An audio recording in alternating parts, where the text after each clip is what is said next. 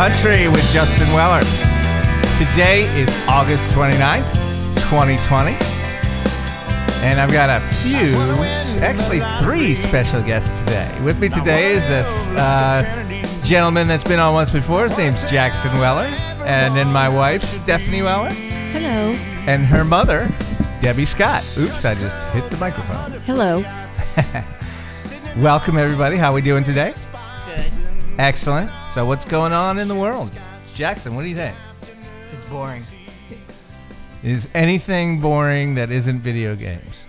Uh, right now, no. You got to be closer to the mic. Okay. Okay. So what's going on COVID-wise in y'all's world? Yeah. COVID wise, Yeah. How's COVID treating you? I haven't had it, but in Lee County, I heard that they're under 5% for the last couple of days, which is really good for the country. Yeah. Keep wearing them masks, wash your hands, social distance. Just like a grandma, right? Got to tell everybody what to do and make sure they're healthy. How about you, Steph? How's your experience been? Same old, same old. You know, just uh, kind of missing getting out and doing everything we used to do and traveling and all that. What's the biggest thing that you want to do that you can't do right now? Um, movie theaters, fly, go to a concert. Missed uh, seeing Joe Rogan. That was a bummer. yeah. Group things. Yeah, we had tickets to Joe Rogan, to the Black Crowes. Yeah, that that was a bummer. We didn't get to see them. Yeah. But all in all, I mean, like, you know, it's not a terrible thing, right? No, and I guess the positive way to look at it is next year we're going to have a ton of stuff to do because everything was pushed back to 2021. Is there anything you're looking forward to, Debbie? Like something you can do after the uh, COVID's over? See a concert. Yeah. Who would you see? Oh, gosh. She wants to see John Mayer. Who doesn't want to see John Mayer?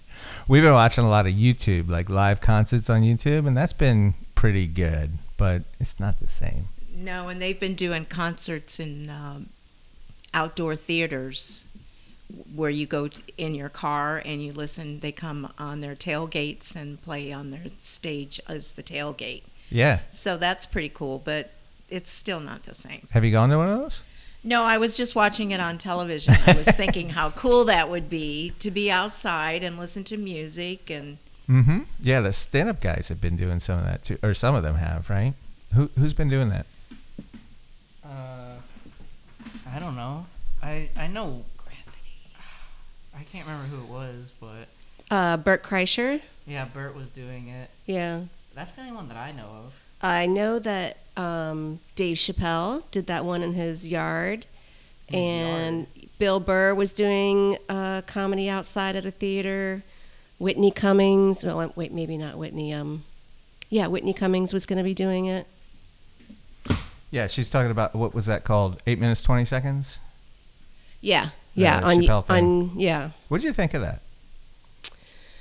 I thought it was good. I mean, it wasn't really stand up comedy, even though Hmm. everything he says and does is funny.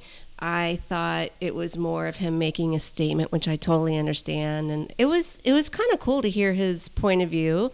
Um, you know, don't have to agree with everything that he says, but he has a different perspective, which I think is worth hearing.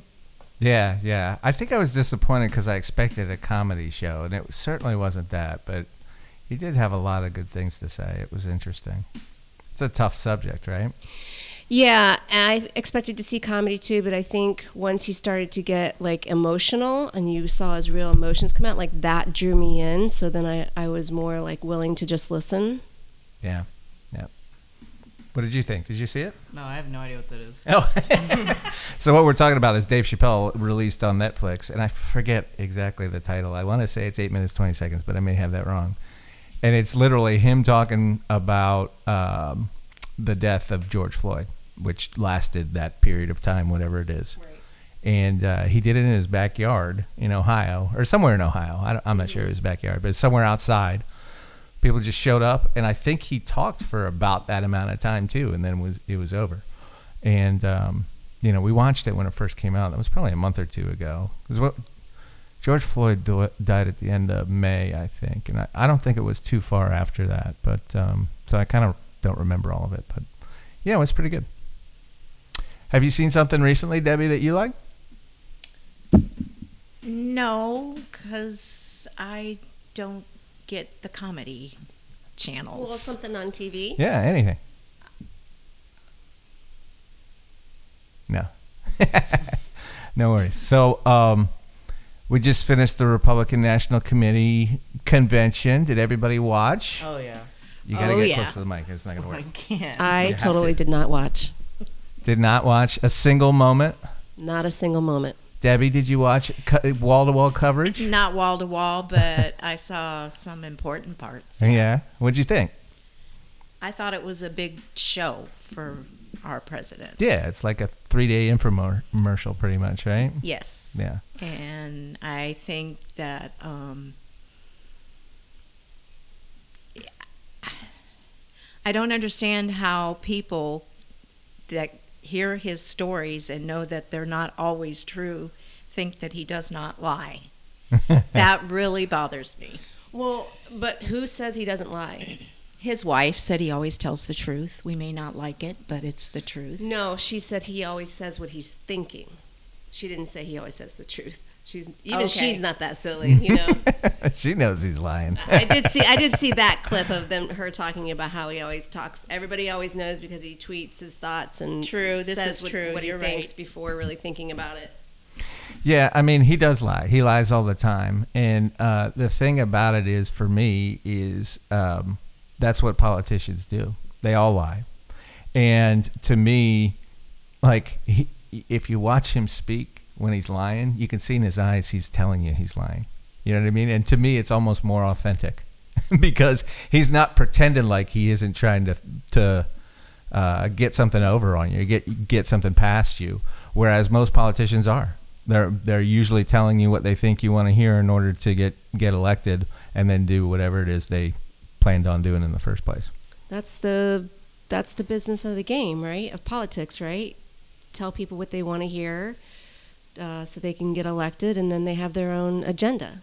Yeah, yeah. I just um, I wish it wasn't that way, right? Like So how would we fix it? that that's a that's a huge question. I mean, I think that politicians have an issue where they there there's too much incentive for them to not tell you the truth and not do the right thing. There's too much money in politics. There's too much money in Washington. There's there's um, uh, way too much power centralized in the federal government, whereby like you just become part of the system, and the system extracts money from the people and spends it. Sure, some of it goes to good, but a lot of it goes to their friends and their cronies, and um, you know creates a situation where we're not getting what what we were promised ever. I mean, I can't think of a thing that we're you know that's being run the way it should be. So is that, you know, there's a lot of um, protesting going on in the streets Mhm. for un, for justice and for the death of the black people that have died at the hands of white men, which are policemen. So is that trying to fix the country as well, or is that f- I think protests are good. Yeah, I mean, Oh, I- you know, the country was was founded on a big violent protest, right? right? Um, I don't like when they turn violent. I don't like when they start burning things, and uh, I think that one of the issues with that, and, and let me say first, Black Lives Matter, and there's uh, there's problems with the police force, right? Yes. Uh, there's there's some bad cops that are probably racist. There's some cops that you know the type of person that wants to get into a fight and beat people up is probably you know, likely to want to be a cop. You know, so there's that. I heard a great podcast with Jocko Willink, who's um, former Navy SEAL. He ran a bunch of crews in uh, Fallujah in the worst part of the Iraq War, and a lot of that was police work. And he said, you know what, we we trained 20% of the time and we would constantly practice obviously shooting but also self-defense you know physical combat and also handling situations learning to de-escalate them, practicing de-escalating situations that could turn violent, even to the point of like it looks like you know Jackson's in a confrontation with somebody and it looks like he's starting to get angry and he might lose it. How to recognize that and step in for your buddy so that doesn't happen. So there's a lot going on there. But what bothers me about the way it's being presented, both in the media and that uh, creates a lot of the protest, is that uh, there are very few uh, black men that have been killed by the cops that were unarmed. Very few. Last year there were 25. In Detroit alone, there were 250 murders in that same year and most of them were violent crime and black people killed by criminals. So we make this huge deal, and, and don't get me wrong, it is a problem, right? Anybody that gets shot by a cop when they shouldn't be, you know, is a huge problem, and we need to fix that. But there's a much bigger problem that nobody talks about. That's not even covered. That are there are thousands and thousands and of black people dying, being killed every year and we don't talk about that. We just talk about these particular incidents that get huge coverage, and they're very they happen very seldom. I mean, police have hundreds of millions of interactions with criminals each year, hundreds of millions, three hundred million But times that they interact with with somebody like that. You know, in a situation like that, and and those folks are killed very, very infrequently. wasn't okay so you're saying that it doesn't happen that often and within the last six months six black people have died Yeah. at the hands of policemen Mm-hmm. so What I, what I'm saying is, I don't know the exact number, but during that time, probably 10,000 homicides have been. oh i see what you're saying Yeah, so we're talking about six of the 10,000, and we don't talk about the other 9,994. why don't we talk about the other 900 I don't know. I think it's political, right? Because, you have to start really peeling back the layers of society that show, for instance, the drug war. It's a ridiculous war. Why are drugs illegal? I mean, tens of thousands of people die each year because drugs are illegal. Uh, um, shoot, I forget her name. Breonna Taylor. Is a it was a drug warrant. That's why those cops were there to But try and find a guy who was dealing drugs, right? yes So, and then you have to start to think about the entire drug and gang culture that exists, right? And and people don't want to talk about that because that's like having to look in a mirror and recognize that there's huge cultural problems that need to be fixed. I mean, that's my opinion. I'm curious to know, Jackson, as a young person, what you think of of all the writing that's been going on and how you feel about the whole protesting movement. I mean, I have nothing wrong with protesting, but it does become a problem, I think, when it becomes so extremely violent. Uh, I mean, to a certain degree, it's okay, but when they start, you know, destroying businesses and stuff and hurting people for like the dumbest reasons and just out of anger and stuff, I think it's ridiculous. And you know, I don't think it's really to that extent it's helping. Obviously, protesting does, but it reaches a point where you're probably causing more harm than you're doing good.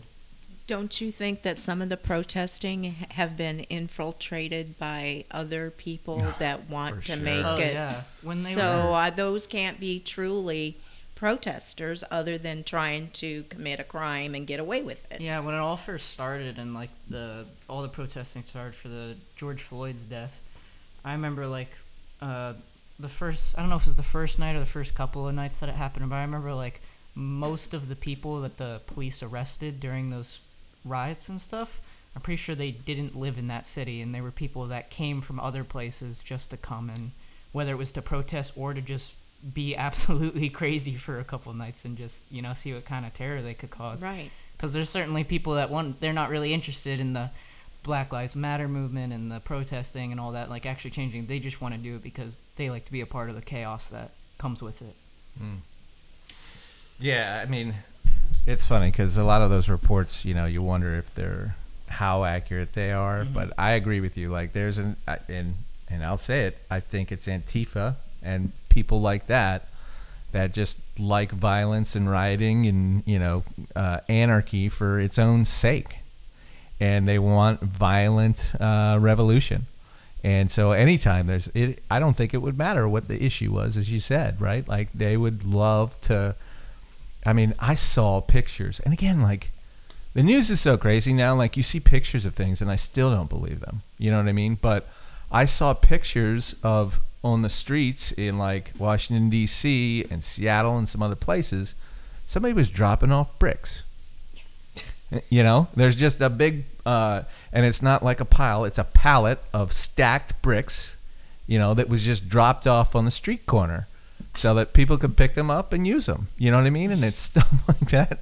Again, I don't know if it was true. Like I don't believe in lying eyes anymore, but you know, there's definitely an element of that. And it's really sad because there are people, and I have friends that even their, you know, college kids and high school kids wanted to be a part of the movement, and they would go during the day and protest.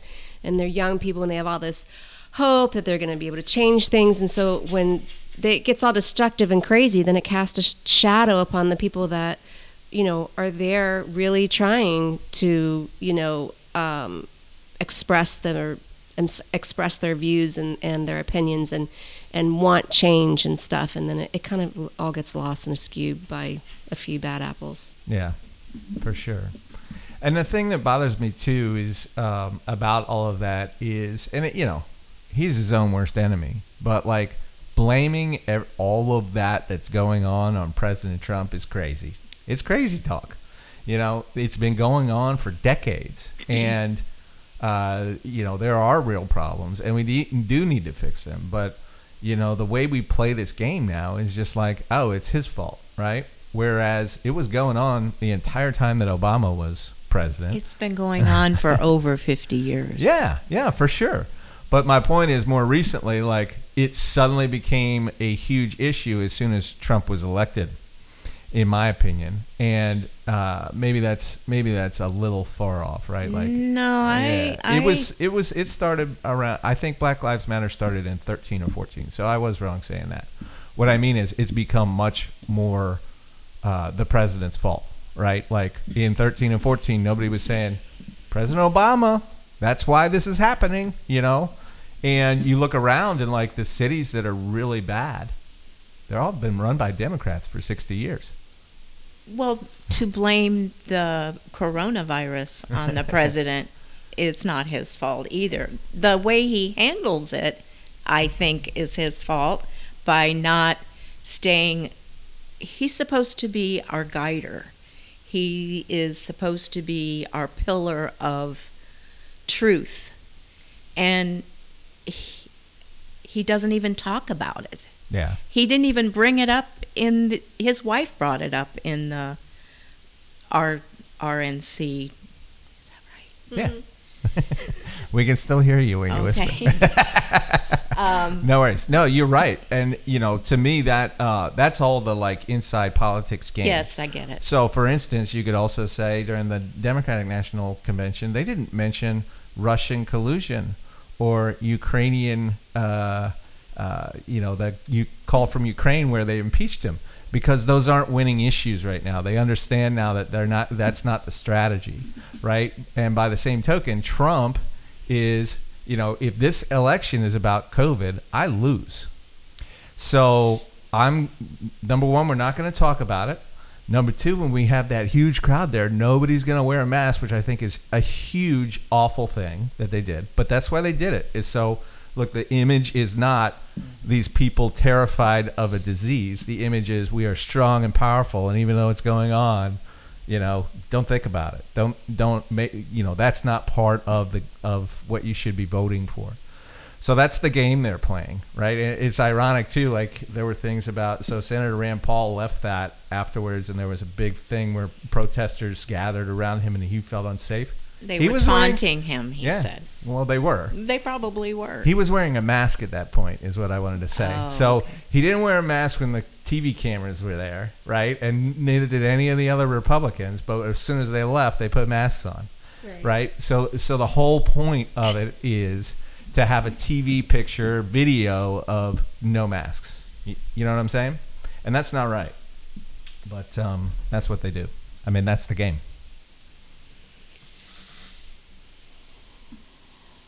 And what about the? Uh, uh, oh shoot, I can't think of the name of it. The DNC Mm-hmm. changing course on the on the testing. Did that come from the DNC? Oh, you Because mean the CDC? CDC, excuse me. That's okay. A lot of acronyms. Did that come? f- Now I forgot what I was going to say. Yeah, so you're talking about how the CDC said you don't need to be Yes. tested unless you have symptoms. Yes. I mean, who knows? But I wouldn't be surprised if it wasn't political. You know, well, I think it is. I think it's because they don't have enough tests. That could be too. I don't know. Is it still a problem to get tests? They they don't want people that are that are asymptomatic to get tested, Yeah. and they're not following up with uh, if you are tested, who you were in contact with. Yeah. Yeah, that's a problem. And I was just reading in Europe, it's starting to spike again too. In fact, Spain just passed us for more new, more cases per capita than the United States. We're we're no longer first. Yay! I think we're fourth or fifth. yeah. Which I don't know if that's good either. yeah. What do you think, big boy? Well, I was gonna ask, what is even the purpose of the RNC and the DNC now, besides to just make them look good? their own propaganda. Yeah. Yeah, I mean it's totally just Smear. yeah. I mean it doesn't really seem like they actually do anything. Well, nobody's really given their thoughts on what the future's going to be for us. They're just going to tell us what it's going to be like if the other guy gets it. Yeah, I mean it just seems like a giant Super Bowl ad. I mean it's really dumb. I don't understand the purpose of it. Well, I like what uh, one of the Washington um, reporters that wrote the book, Jon Karl. I love the name of his book. It is so true. Welcome to the Trump Show. Oh, good. Yeah. I just think that says it all. yeah. I think he's still in reality TV mode. It seems like sometimes. Well, So, what are you gonna? So, what do you think your politics are gonna be, or what are you gonna? What are you going to um, when you are able to register to vote, and when you're 18, which is just over a year? What do you think you're going to register as? Uh, and what do you think about that whole thing? I mean, you can register as independent, right? that's Mhm. what I am. Probably Yeah. that. I I couldn't label myself as either. Not only because I don't want to, but I don't pay close enough attention to really justify labeling myself as one or the other. right. I don't even I don't even know if I would want to vote this year at least. Oh, you have to vote. I mean, yeah, I know everyone says you have to, but you know, we don't have a. It's not the greatest candidates we've ever had. This is true. This it's kind of like true. you know, you you just choose which side of evil you want. Yeah, I mean, I feel like it's always been that way. You get back to your question. So the purpose of the convention, so you know, the parties get to were back in the day when they started having conventions. The purpose was to nominate the person they wanted to be president, right? And that wasn't decided until they got there, right? So in other words, um, you would vote for someone to represent you at the Democratic National Oh. Convention, and th- those are the delegates. Well, now the delegates, like, it's kind of, that's all sort of gone away over time. So the delegates just are for Biden or for Trump or whoever that's running in that particular party. And so the purpose of the convention has ceased to have a purpose. And you're right, it's now just like a big show that is sort of the kickoff of the general campaign of Republicans versus Democrats. The thing that bothers me the most about all of that is, to your point, that uh, you know the parties domin- the two major parties dominate our election cycle. They have been able to infiltrate all of it so that they determine who gets to be on the debate stage, um, you know, who gets all the coverage through money, right? All that sort of stuff. There, there's so much control over who you can even vote for that has a chance that it ends up being two people you don't like very much Yeah. you know and so it's all i mean for me it's always been a choice of who smells a little bit better than the other one. You know, you sort of hold your nose and, and pick somebody. Yeah. You know what I Doesn't mean? it also include the electoral elect? Electoral college. Yeah.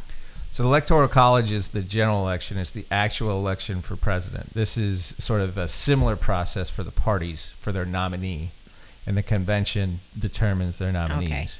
But yeah, you're right. Same thing. Like the you didn't used to vote for president. Like the way the Constitution was originally put together, it was you voted for a person to go decide who the president would be, along with all the other people that were named to the electoral college. And so same thing, like they would vote, and you weren't sure who was going to be president until they had that vote. And sometimes it it um, it didn't work out, and it goes to the House of Representatives. So it's a very different process. They didn't. What do you mean it didn't work out? Like nobody got a majority of the votes. Oh.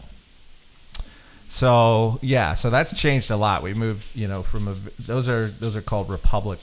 That's like a republic where you you vote for a representative or a representative democracy. It's sometimes called right. So you vote for somebody who represents you and decides, and we've moved towards more straight democracy over time. So What did you think about the White House being the backdrop of the stage for this whole thing For You know- RNC. for the RNC? Yeah. I mean, I think it's, you know, if I was him, I wouldn't have done that.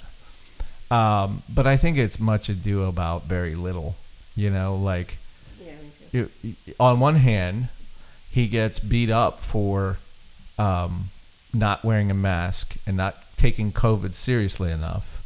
And then on the other, oh, you can't have your convention, your speech, whatever, at your residence, which is what you should do Right. on some level.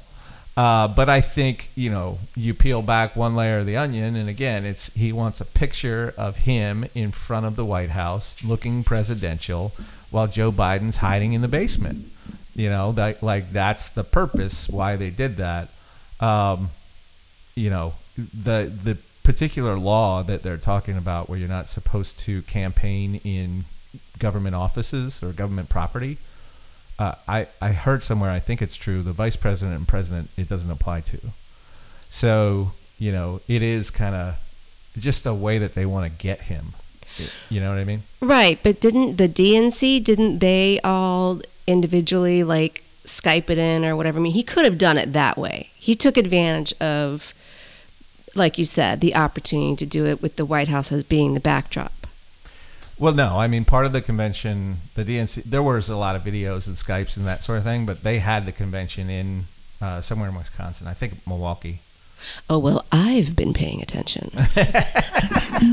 so yeah, so they, you know, and they actually tried to have the Republican one in Charlotte, and then the mayor of Charlotte said no, and then it was going to be in Jacksonville. Can you blame him though? I mean, we're talking about pe- you know they're not going to wear masks, Yeah, and they're going to come in from another state. yeah, yeah. It's definitely an issue. Um, I just think of all the issues that, uh, you know, it's not a very important one. It's kind of it's that inside baseball. Just how do we get a point scored against the president, sort of thing, rather than something actually serious. That's my opinion. What were you gonna say? I was gonna say, so I don't. I'm assuming what you were trying to, or what you were saying is that they, the RNC was held in the White House, or like Well- the White House was in the background or something. Yes. yeah, it was held on the lawn. Oh, okay. Yeah, so Well, it was outside of it, but the background, yeah. Well, that's just very clearly him trying to flex. That's what I'm saying. I mean, Yeah. that's probably you could. I bet that's It's the probably best. The only I'm the best. I'd be willing to bet it's the only reason that they did that is so that he could, you know, show off that he's the president. You Yeah. know, That's what I was looking for. that's he loves to do that. Yes. Yeah, I agree with that. I, and uh, 100%. And in his mind, he's like, why wouldn't I do that? You know what I mean? Because I think that's the way he operates. But um, but yeah, it's I I wouldn't have done it. I don't think it's necessarily right, but I don't think it's a huge deal, especially in the COVID world. You know. Um, But did they make it a big deal just because, like you said, there was a law that said uh, government officials couldn't hold conventions or whatever in their Well, then Um, that goes to the um, the who was the gentleman that was in Israel that Mike Pompeo. Mike, yes He shouldn't have done that either. He shouldn't have. What do he do? He go ahead, Justin. You tell her. I don't want to mess So it up. the Secretary of State, Mike Pompeo, uh, gave a speech uh, during the convention. I didn't see it, but uh, it was from Jerusalem. And, you know, there's, and I don't know a ton about it, but I think there's sort of a, a guiding principle that when you're not, when you're overseas, you shouldn't be campaigning, sort of thing. Again, it's, it's, to me, it's just a way to score a point on both sides, right? Like they're doing it to score a point of, hey, we moved the uh, embassy to Jerusalem, and that was a huge win for it, you know for Jews everywhere. And uh, so I want to highlight that. And there was also that new uh, deal between Israel and the United Arab Emirates that they wanted to underline and make sure everybody knew that they had uh, brokered a Middle East uh, peace agreement. And so that's why they did it. And They uh, could have come out with a, a speech or something on the news to do that. They didn't have to do it the way they did it. Yeah, I mean, I agree with you, but you know, the game. It gets- just it just looks like he that Donald Trump and his um, cabinet Mhm. are pushing the limits. I think, Yeah. I and nobody can tell them no because he thinks he's king. yeah, I mean, I agree that they are pushing the limits. Again, you know, I I don't know. Um, what I was trying to say is, so they're doing that to, yes, push the limits, but to show something that is a positive in their administration. I want to make make sure people see it and know it, because quite honestly, when things like that happen, they're not covered very well in the mainstream media because it's a it's they don't want Trump to be have any positive coverage, right? And I think that's, That's a- very true. I think that's hundred percent true. So they're like, well, shoot, NBC, ABC, CBS, they barely covered this big deal that happened, so we're going to kind of push the levels a little bit and do that. Now, I'm not saying that's right, right? Like, I'm just saying that's what's happened, and uh, you know, and so the, the folks that are on the other side, then they're going to come back with, well, nobody's ever done this before. Secretary of State shouldn't be doing that. Well, that and- I think he was the one that was im- very adamant about that during the first campaign with Trump. That other people were uh, trying to, you know, when they were over in um, Ukraine, and they were trying to get. Supposedly, the president was trying to get the uh, Ukrainians to uh, get some dirt on Hillary. Mhm. Correct?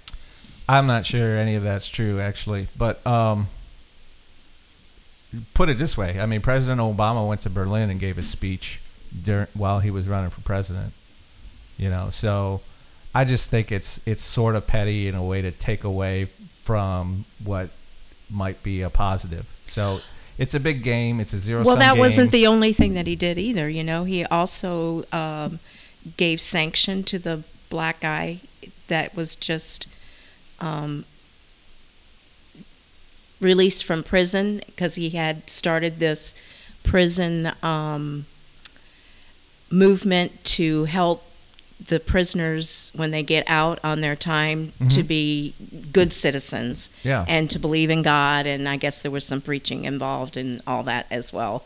And then also, he also had the um, people that were going, the uh, people that were going to get nationalized. Mhm. He had that done on television during this the and the You mean immigrants becoming Yes, citizens? Yeah, yes, naturalized. Yeah. yes. Yeah. and those were all points to prove that he can do these things. He's a good guy, right?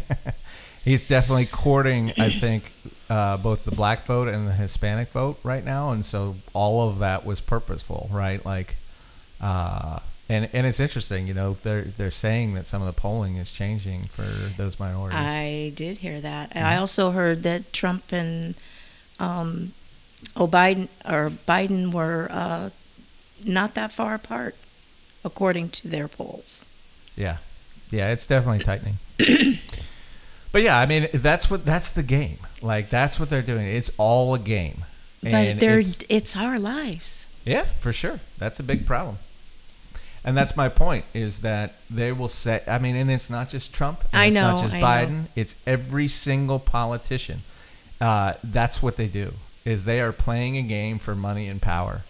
And whatever happens to people is a distant third, in my opinion. I can't think of a politician that isn't doing that. I just can't think of one. Well, money is greed, you know. Mm-hmm. So that's what motivates people. Yeah, I think I mean all of them become wealthy when they go to Congress. Yes. Um, so that's a thing, but they don't become uber wealthy. I think it's more about the the lust for power than anything. Like they just want to be in charge and want power, and and uh, you know it's fame, it's power and fame, and it's it's probably you know an F or a, a drug, you know something they love, they crave. I say we do it Star Wars style. Remember in Star Wars when they have like all of the countries represented and it's like this, you know, there's like a panel, like not just one guy in charge. Yeah, and then Emperor Palpatine rises to the Oh, top, takes shoot. over everything, destroys hate it when the entire happens. system, and Yeah, then that- creates. You know, That worked out well, right? Yeah, it was great. Uh, I didn't say it was perfect. Nothing's perfect. And then he ruled the entire universe for many years. Yeah, it was perfect. it was just a thought. Yeah. So what else is going on? Uh, the United States Post Office needs twenty-five billion dollars or else, right? Yes. Uh, that to me is crazy. It's two hundred dollars per taxpayer. It's uh, they wanted three point five mi- a billion for just for the voting, which if every single person mailed in their vote would be thirty dollars per vote. It's insane. I mean, and the postal union just endorsed Joe Biden, the postal workers union, and you know they're doing polls like eh, there's I didn't see the the numbers, but the headline of the poll was most people plan on showing up to vote. Like it's just another thing, like the where they're trying to get money for the post office to enrich a bunch of people. I mean, like, who? I mean, email is free, easier. I just don't get it. I mean, everything I get in the mail is junk mail. It's just wasted paper, killing trees. Yeah. I just throw it in the trash. Almost never anything of importance. Yeah. I don't. I don't get it. I think we need to that it needs to evolve somehow. I realize that there are a lot of people in the world that still rely on mail and you know not everybody does it online and all that but there needs to be we need to move forward a little bit we have the technology we need to make it more available and and save money where we can mm-hmm. and stop throwing it in the wastebasket of the United States Postal Service. yeah. You're gonna co- you, we're gonna get a lot of cards and letters about that statement, but Bring uh, it.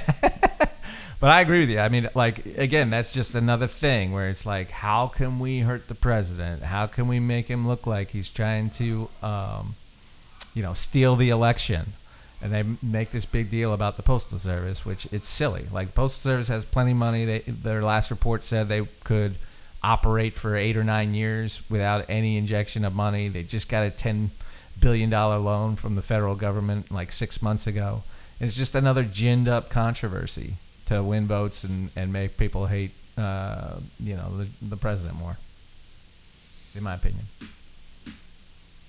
Okay. What else you guys want to talk about? What else is going on in the world? What do you want to talk about, Mom? I feel like you were something you really like. You were very excited to do this, Oh, well, I got most of it off my chest. but you know, most of it was like positive for Trump, which is crazy. no, it wasn't. I think once you listen back to this, you will see that. No, okay. What about you, Well, Jack? I'll be very angry if he takes our Social Security money away. ah, see. Oh. Ah. So, my so my my seven hundred dollars a month I get. If he takes that away from me, I don't know what I'm gonna do. Has he said that he wanted to take Social Well, Security he's away? taking money. He's got to get money from somewhere. So why not take he- it from the old people? They're not going to live that long. Did he say that? Social Security, yes. He said, "We need money from somewhere, and so I'm going to take it to Social Security away. I don't away." know exactly how it. See, this is the problem. Look it up, Justin. So you think they're gonna take your Social Security away? That's what I heard on the television. I don't know how true that is, but they said that he was looking to take money from somewhere and he was thinking about taking it from Social Security. Mm-hmm. They said they meaning mainstream. That's an ad for Biden, I believe. Is that what you're talking about? No, not for Biden. No, I'm. I'm confused. saying it's a commercial run by the Joe Biden campaign accusing. No, it was on the news. Oh, really? Yes. Yeah. I think what I think it was uh, PBS because I watch a lot of PBS news. Yeah. Hello. What does that mean? They're very, very much to the left. PBS. I don't And want they're to be the left. but- I want to be the right. well, then vote for Trump. He's on the right. No. No, um, you know, I, I think what they're referencing is he proposed a payroll tax holiday, Yes. And and the payroll taxes are for Medicare and Social Security, right? But uh, they don't pay for most of what we pay out in those programs, and like doing that for a short period of time. In fact, Obama supported that at one point um, during the financial crisis. Uh, it it doesn't have an impact on the benefits owed or what you would get in the mail. It's a short term attempt to juice the economy by putting a little bit more money in people's paycheck. So yeah, I mean that's that's like one of the the plays that you call when you're running. It is Scare the old people. yeah, your Social Security is going away. Remember, remember the commercial with Paul Ryan pushing the grandma over the cliff off of the off of the wheelchair. I mean, Yes. did anything happen? Did you check That's gonna change? be you, mom. We're gonna push you over the cliff. you know, like this is the game again. Like, I mean, look, we could have a real serious discussion about Social Security. It's a problem. Uh, you know, it will eventually run out of money, and but nobody's trying to fix that or solve that. Like, and um, you know, it's in some ways it's it's uh, like for instance, Bill Gates has the right to collect Social Security. Yeah. Like there's no there's like yeah you could be worth millions billions of dollars I'd like to and see still get his a, paycheck. still get a social security check right? I, I don't know if you can refuse it to be honest with you. Maybe he never cashes it. I don't know much about that. But Yeah. you know the purpose of it when it was founded social security first the average age of people the average lifespan was 63 years. And they put the the date that you started getting it or the age you started getting it at 65 right? So it wasn't supposed to be for a lot of people. And now we live to i think it's in, it's in the 70s like the average age is like 74 i want to say. Um, so that's nine you know that's 11 more years of collecting it than it, than was intended. The second thing is uh, there's many, many, many more old people than there was before. So when they put it in place, and I don't remember the exact numbers, but it's something like there were 15 workers for every person that was on Social Security. Now it's like three, right? So the the whole program is upside down. They take in much less money than they owe all of us that are expecting Social Security. So much so that there's no lockbox, there's no trust fund. They literally take the money this year and put send it to the old people that are collecting checks this year. It's not invested anywhere, and there's no money anywhere. They're just outlays. Borrowing Peter to pay Paul all yeah, the time, it's a constantly. it's a it's a Ponzi scheme. yeah. it's it's collecting money from folks and saying you're paying into a system, but that's not what's happening. They're just paying those as benefits right when the money comes in in real time. So Well, it's not a lot of money to begin with. no, with. it's not, and nobody could live off, No. off of that amount. I don't think in America anyway. Um, so yeah, so there's got to be changes. They should index it for wealth. Um, they should let you invest it, you know, if you want to, and, and a bunch of different things. But that's never going to happen until until it dies. Okay, so that's Social Security. Um, who's who is the biggest threat to America? Is it China or Russia? China. Why is it China? I mean, why is it not China? Explain. uh, I mean, I you haven't heard anything about really either. It feels like since all this coronavirus stuff, besides like numbers and all that. But I mean, the whole like competition for number one country or whatever the heck. I feel like that talk has really died down with all of this. But um, I don't know. Russia's like, I hate to say this because they, you know, we don't know what they're doing, but th- it just feels like a lot of it is just talk. Uh, I mean, they have said stuff. They've I they've made threats, but I don't know. It, it just feels very empty sometimes. Whereas China feels like they've accelerated so quick.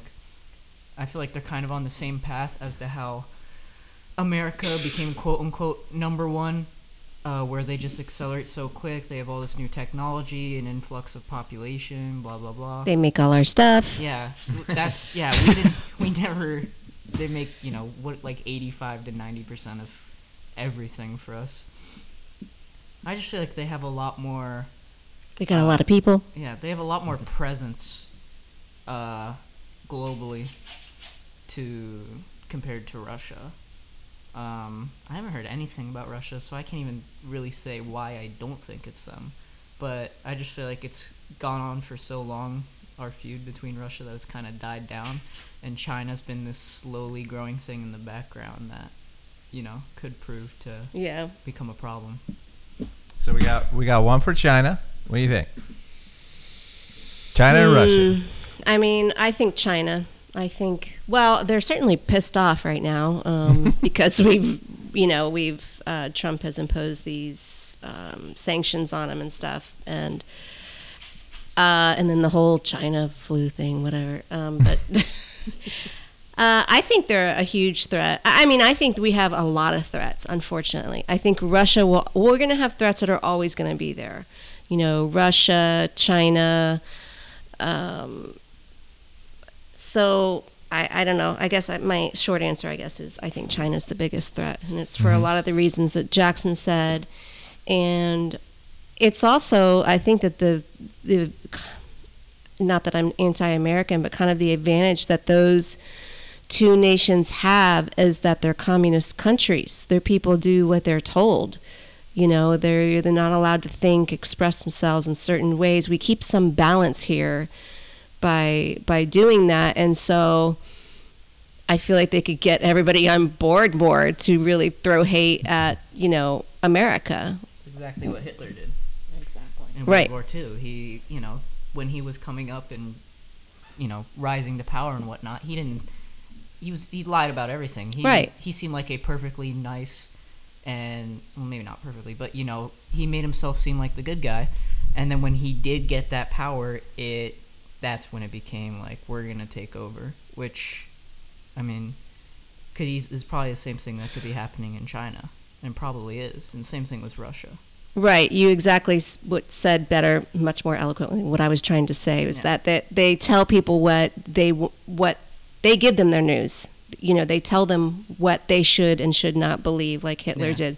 So they follow their leader and they get people in line. They're much more organized. So yeah, Yeah, when for it those comes reasons. to you know, if you really are power hungry and you want to take over, you know, history has shown that that usually communism is the way to go. I guess. I mean, we think of every major conflict, the quote unquote bad guy from our side of things has been, you know, a communist country where someone rose to power extremely quickly and no one really in that country realized what was going on and he just took over and turned it into all out hell yeah. and just wanted to take over you know which i mean obviously easiest example is hitler no one knew what was going on mm-hmm.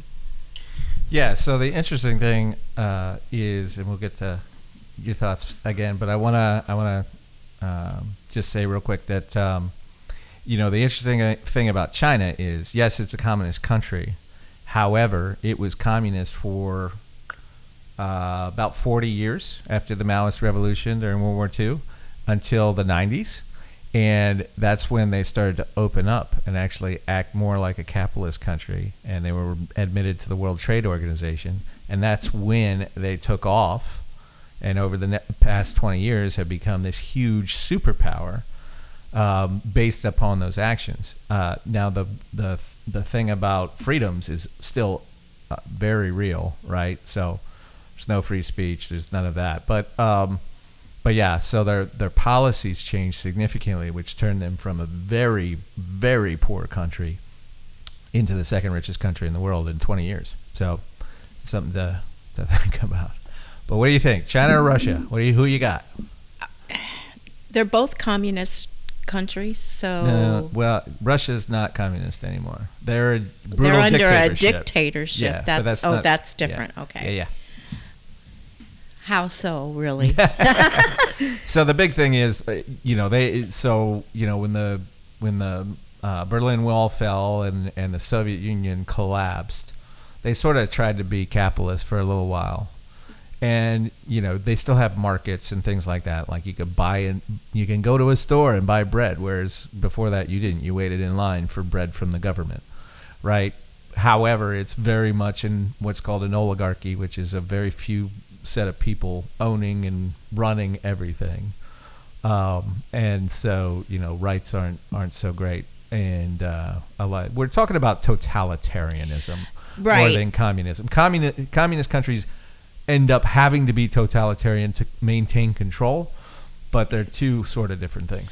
well, then I, I would have to say that China is my fear, but Russia is not far behind. Really? Yes. Why is that? Well, he's a dictator, Mhm. and he's been in office for how long? Isn't it like forty something years? Yes, forty something years. No, no, that's No? not. No, I mean he's been in power a long time, but I don't know exactly. But it's it's probably about twenty. Oh, okay. Yeah. I don't know who I'm thinking of. You got to talk into the mic. I don't, I don't know who I was thinking of then. Yeah. Well, in the, I don't know. I just, I don't, I don't particularly care for Putin. Yeah, I, he's sneaky. yeah. He's a nice guy. Okay, He's Trump. got a great Have- figure. Have, haven't you haven't you seen pictures of him with his shirt off on a horse, or playing or playing hockey? No, where I he scores haven't. like eighty goals against everybody. I wonder why that is. Yeah, I don't know. He's just so close to Ukraine, and Ukraine has so many problems with them, and they mm-hmm. fight against them. So that makes me think that they could be a powerful country if they got all their allies together too. Yeah. Ukraine? Yeah. No, Russia, Ukraine, and Yeah. Oh, okay. That's what I mean when I say I. Th- they may not be the big source now, but who knows in ten years what's going to happen? Uh, for sure. I mean, the story of the 20th century is a fight over uh, Europe, right? Basically, and uh, it still kind of continues. And I think uh, he, I'm not saying this is right, but they want Ukraine as a as a way to provide a better defense for Russia against their perceived encroachments of America and, and its allies, right? Isn't that wasn't that Germany's idea with Poland? yeah, Like sure. exactly the same. For sure. Take over a country that is right next to you in order to increase your land defenses, yada yada yada, increase your chances. That's what I'm saying. You gotta watch it. and that's why they're active in the Middle East. Same reason. Um, yeah. So I mean, I don't think they're. Uh, I mean, they're a bad actor, and they're probably two, but I think it's distant second. I I believe it's China number one, as you guys do. So. It's funny. It doesn't get talked about a lot e- either. I mean, it does by Trump. I Trump. think it's scary for Yeah. people to Yeah. think about it because What? Yeah, I mean, imagine a world 20 years from now when China's economy is bigger than ours. They're already making encroachments across the Pacific and taking over territories that were once perceived to be free and, and open shipping lanes and that sort of thing. You know, the thing where they're like building islands out there and militarizing them is pretty crazy. Is that where they have Godzilla? That's Godzilla, Japan. yeah, That's Godzilla right. came from Japan, um, but I like it. Um, you know, so you like you can imagine a world where they have a very soon where they have a bigger economy, where they have better relationships around the world, where they have us at least as strong a military as us, and then what happens? You know what I mean? It's pretty scary. Well, what you know, if it cause if it does come to war, which I mean, I feel like inevitably everything does when it comes to this sort of topic. What will happen? Because you know we have a much larger budget than any country on the planet when it comes to military spending, but you'll You know, have to be China's a lot more people. So you know they have like three. Isn't it three times our population? They have a billion people, Way right? more than that. It's Yeah. two billion. Oh, we're about okay. I'm- three hundred and fifty. India's one billion, right? Yeah. Okay, yeah. So yeah, so they have like six, seven times our population, which alone could destroy us. Just imagine what they could do if all those people who are making iPhones stopped and put their minds to something else. they could probably put to, together something They pretty would have been in the destructive lead quickly. very long ago. If they weren't busy making all of our crap and they would have said, "Screw it, we'll figure it out," they would have taken over so long ago. What were you gonna say, Mom? Nothing. Okay. All right. Well, we're getting late in the day, so what I'd like to do next. You've already done this, Jackson. So I'm gonna. Oh, I did really well at it too. and the new. Give the- it another try. Yeah. The tip is we're gonna. Where I'm gonna ask you a series of ten questions. Okay. And they're very simple questions. I don't want you to think about it. Just say the first thing that pops to your mind. Are they the same ones? Yes. Oh no. And these are questions originally came from a French series, Bouillon de Culture, uh, hosted by Bernard He just likes saying that. Yeah, right. and then they're better known as the questions that James Lipton uh, asks every guest at the end of Inside the Actor's Studio, which I love that show. Yep. So I'm going to ask you guys these 10 questions, and Stephanie, you go first, and then Debbie for each one. And again, don't think about it, just say your first answer. All right. So the first one is What is your favorite word? Please. That was Debbie back That then. would that's that's not my favorite word, um, but it's a nice word. My favorite word is love. Love and please. I like it. What is your least favorite word? Uh, least favorite word is no. Can't. Those are good. What turns you on creatively, spiritually, or emotionally? What turns music? Music. Music. Good. That's what I Everybody said. says Yeah. music, I think. What turns you off?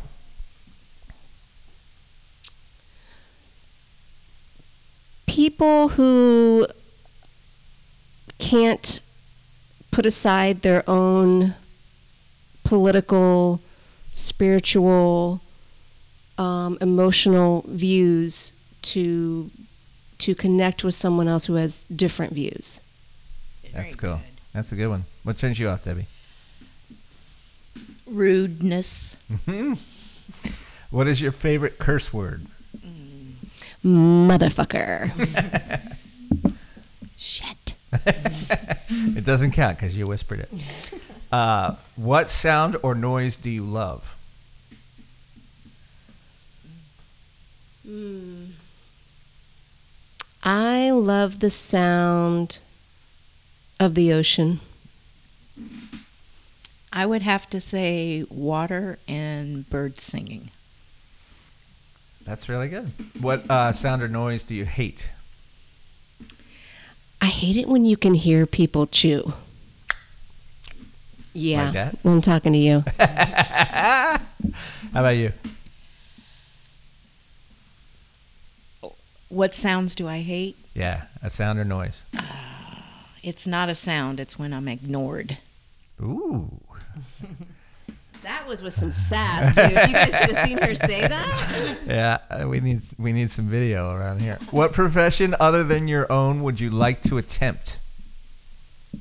Um, doctor. Nice. Teacher. Ah, very good.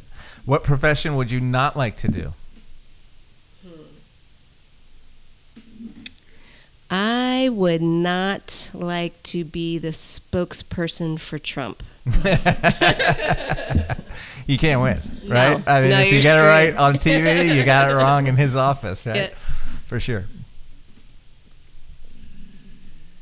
Can you repeat it again? I'm sorry. Yeah. What profession other than your own would you like to attempt? Not like to do. I'm sorry. We're on Not not, like like, to to, do. do? Yeah. Any any job you don't want to do. Oh, trash picker upper. I saw a meme the other. Oh, it was. I think it was on Family Guy. It was like a, a guy that does the trash, and he didn't have a nose, so he was like the happiest person in the world. That's very funny. Um, all right, so there's the last one. If heaven exists, what would you like to hear God say when you arrive at the pearly gates? I'm so glad that you made it. the words right out of my But mouth. just barely. Right. right. It was really close. Debbie, Are you sure you got the right gate? Jackson, anything to add before we wrap up? I think the best thing to hear when you're going to Heaven's Gate would be the beginning to Immigrant Song.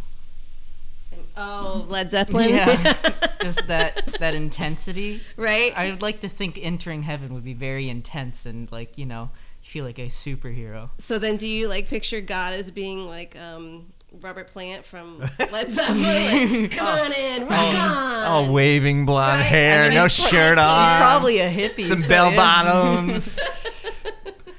he just dropped ask. No, that's not. A bunch of chicks in the back waiting for you.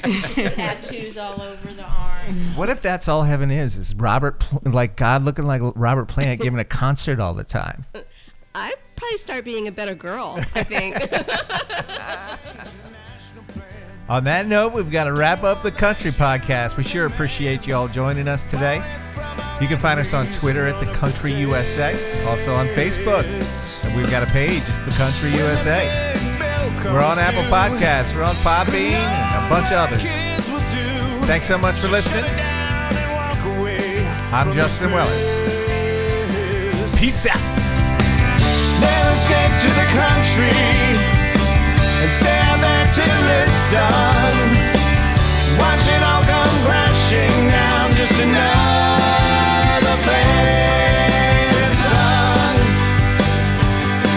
Just another.